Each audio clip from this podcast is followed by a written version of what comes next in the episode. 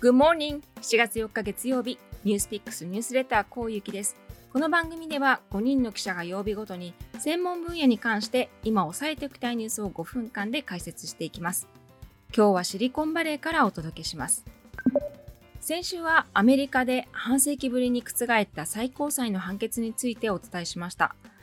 中絶規制への法律が州ごとに決められるようになって今日までに保守的なテキサス州、オクラホマ州など8州では中絶が禁止になっています。日本では判決の出た初日こそ大きく報道されたんですけれども、それ以降あまりこのニュースは取り上げられていません。一方、アメリカでは続報が連日伝えられていて、判決の衝撃は広がっています。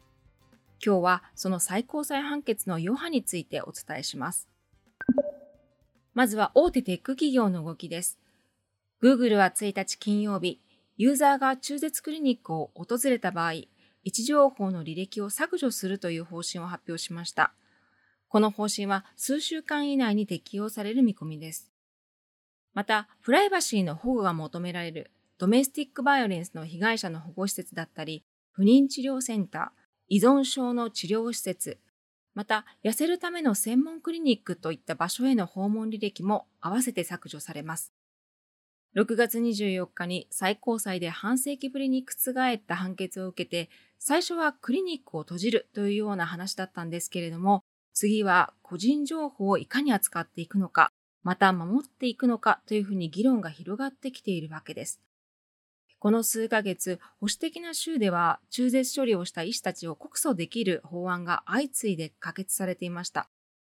この法案があると、医師だけではなくて、実は患者を中絶すると知って運んだドライバーなども罰せられる可能性があります。中絶の権利を認めるべきだという政治家や活動家たちは、中絶に関して操作される場合に、ユーザーの情報が利用されないように手段を取るべきだというふうに言って、大手 IT 企業に対策を求めていました。ただ、これで問題が解決されるわけではないかもしれません。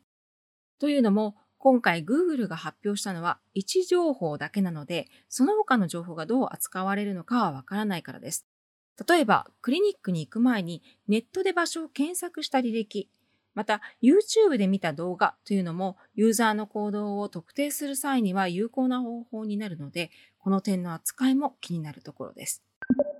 また、もう一つはオンラインでの中絶薬なんですけれども、ここに多くの関心が集まっています。中絶薬をオンライン診療で処方してもらうサービスへのトラフィックは最高裁の判決があった6月24日、この日が前日比で2585%増加しました。アメリカでは日本の厚生労働省にあたる食品医薬品局が2021年の末に中絶薬の郵送を解禁しました。この薬は妊娠10週前に使われる薬で、病院やクリニックなどに行って処方されるものだったんですけれども、コロナ禍で郵送が認められるようになったんです。患者は中絶を許可している州から電話で相談をしなくてはいけないんですけれども、州を超えて病院に行って処置を受けるよりも簡単で、費用もずっと安く済みます。テキサス州では最近、中絶薬を郵送で送ることすら禁止する法律が制定されました。どんどん締め付けは厳しくなっているんですけれども、まだ薬であれば患者が合法な州で入手できるように支援もしやすいのが事実です。最高裁の判決が出た際には、中絶薬を販売しているチョイックス、ヘイジェーン、ジャスタピルといったスタートアップに中絶を停止したテキサス州などから多くの予約依頼が入ったということです。現在少なくとも20の州の議員たちがすでに中絶薬に関する制限や禁止を提案しているために、オンラインで販売される中絶薬の扱いは、中絶への権利に賛成する側と反対する側の間で次の大きなバトルになる可能性があります。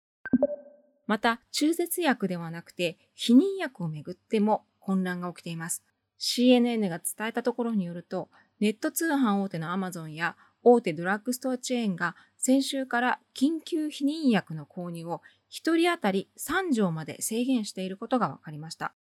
緊急避妊薬の購入も中絶薬と同じで需要が増大していてしばらくこの混乱は続きそうです。